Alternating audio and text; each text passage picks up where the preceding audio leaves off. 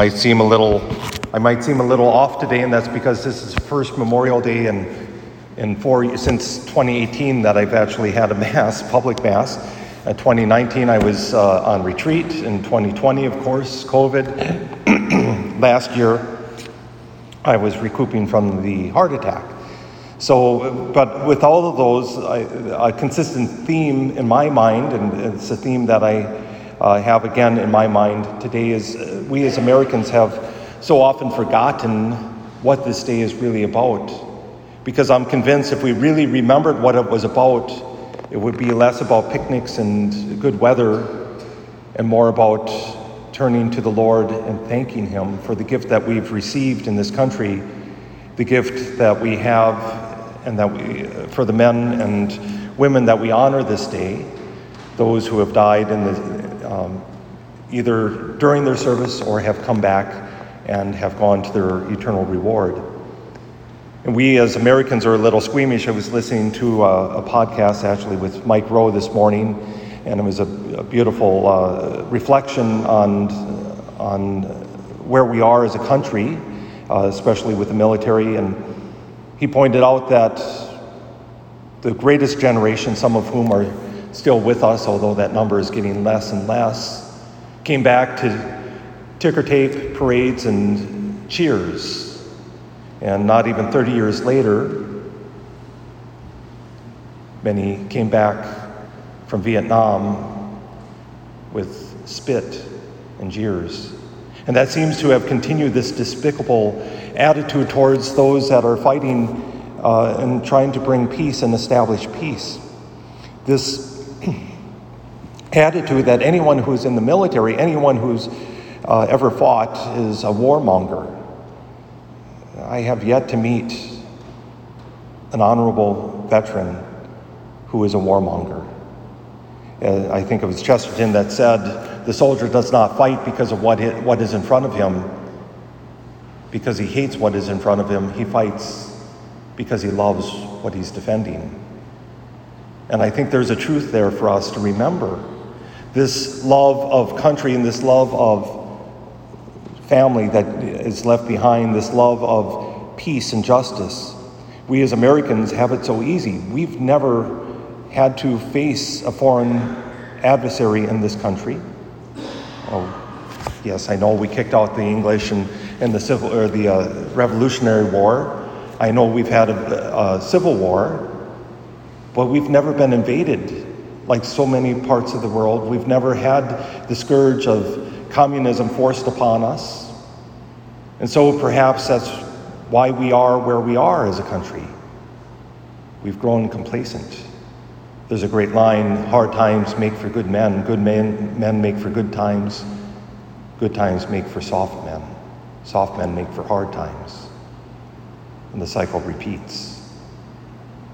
It's the soldier who has protected us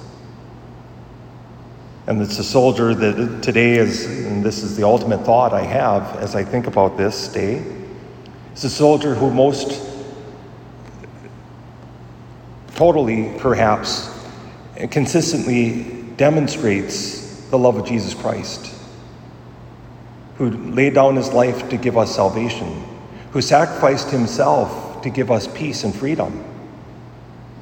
It's not that all soldiers do that uh, naturally or, or whatever, but the, the soldiers we most honor this day, those who fought so bravely in battle, not knowing what was going to happen, not knowing what was in front of them, but fought bravely because they loved peace and justice and wanted that peace and justice for all, including those on the other side, to bring that peace and justice to fruition. They model the sacrifice of Jesus Christ. We have in this gospel passage Jesus telling us, Peace I leave with you, my peace I give to you. I've come to understand in the last years that peace requires sacrifice. It seems so weird, but it does. Peace requires sacrifice. Jesus' peace requires him to die on the cross, to sacrifice himself for us. The peace we have as a nation as tenuous as it may seem these days, required sacrifice of countless soldiers, countless people at home who supported the soldiers through their work. As we as a nation face continued hostility and division, it seems perhaps we need to remember peace comes with a price.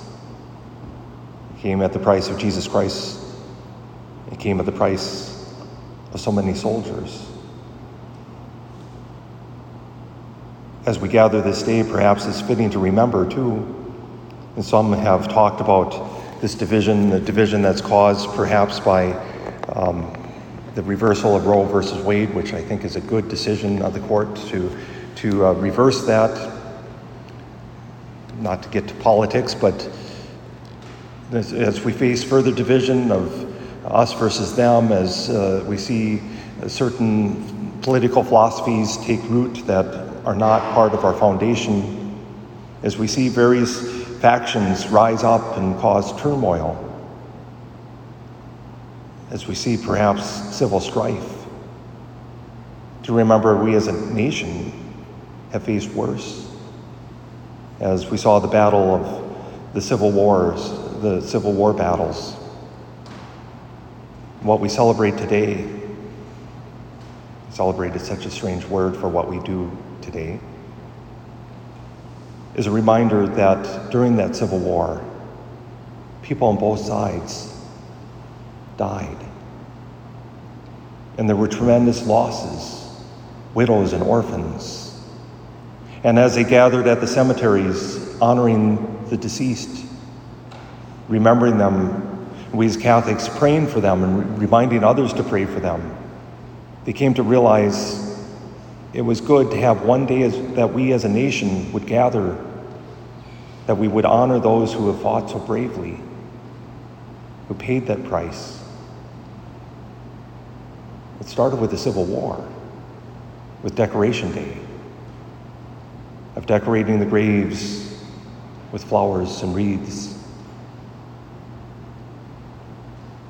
It's important for us to remember that peace comes at a price. And this day, we know it's Jesus Christ who gives us peace, not as the world gives. He gives a lasting peace, a permanent peace, but a peace that requires constant vigilance, that we would recognize in ourselves any despic- despicable thought, any amount of hatred, any ounce of contention against another, that we would seek to be at be freed of it, but that we would also stand up for the truth, even the truth that is unpopular, even the truth that is so often denied. Because we remember truth is not a matter of, of popular opinion or democracy or vote. The truth is truth as God has revealed it. That we, like those we honor this day, can face the battle knowing that peace is a result of the sacrifice and the standing up for truth that we give.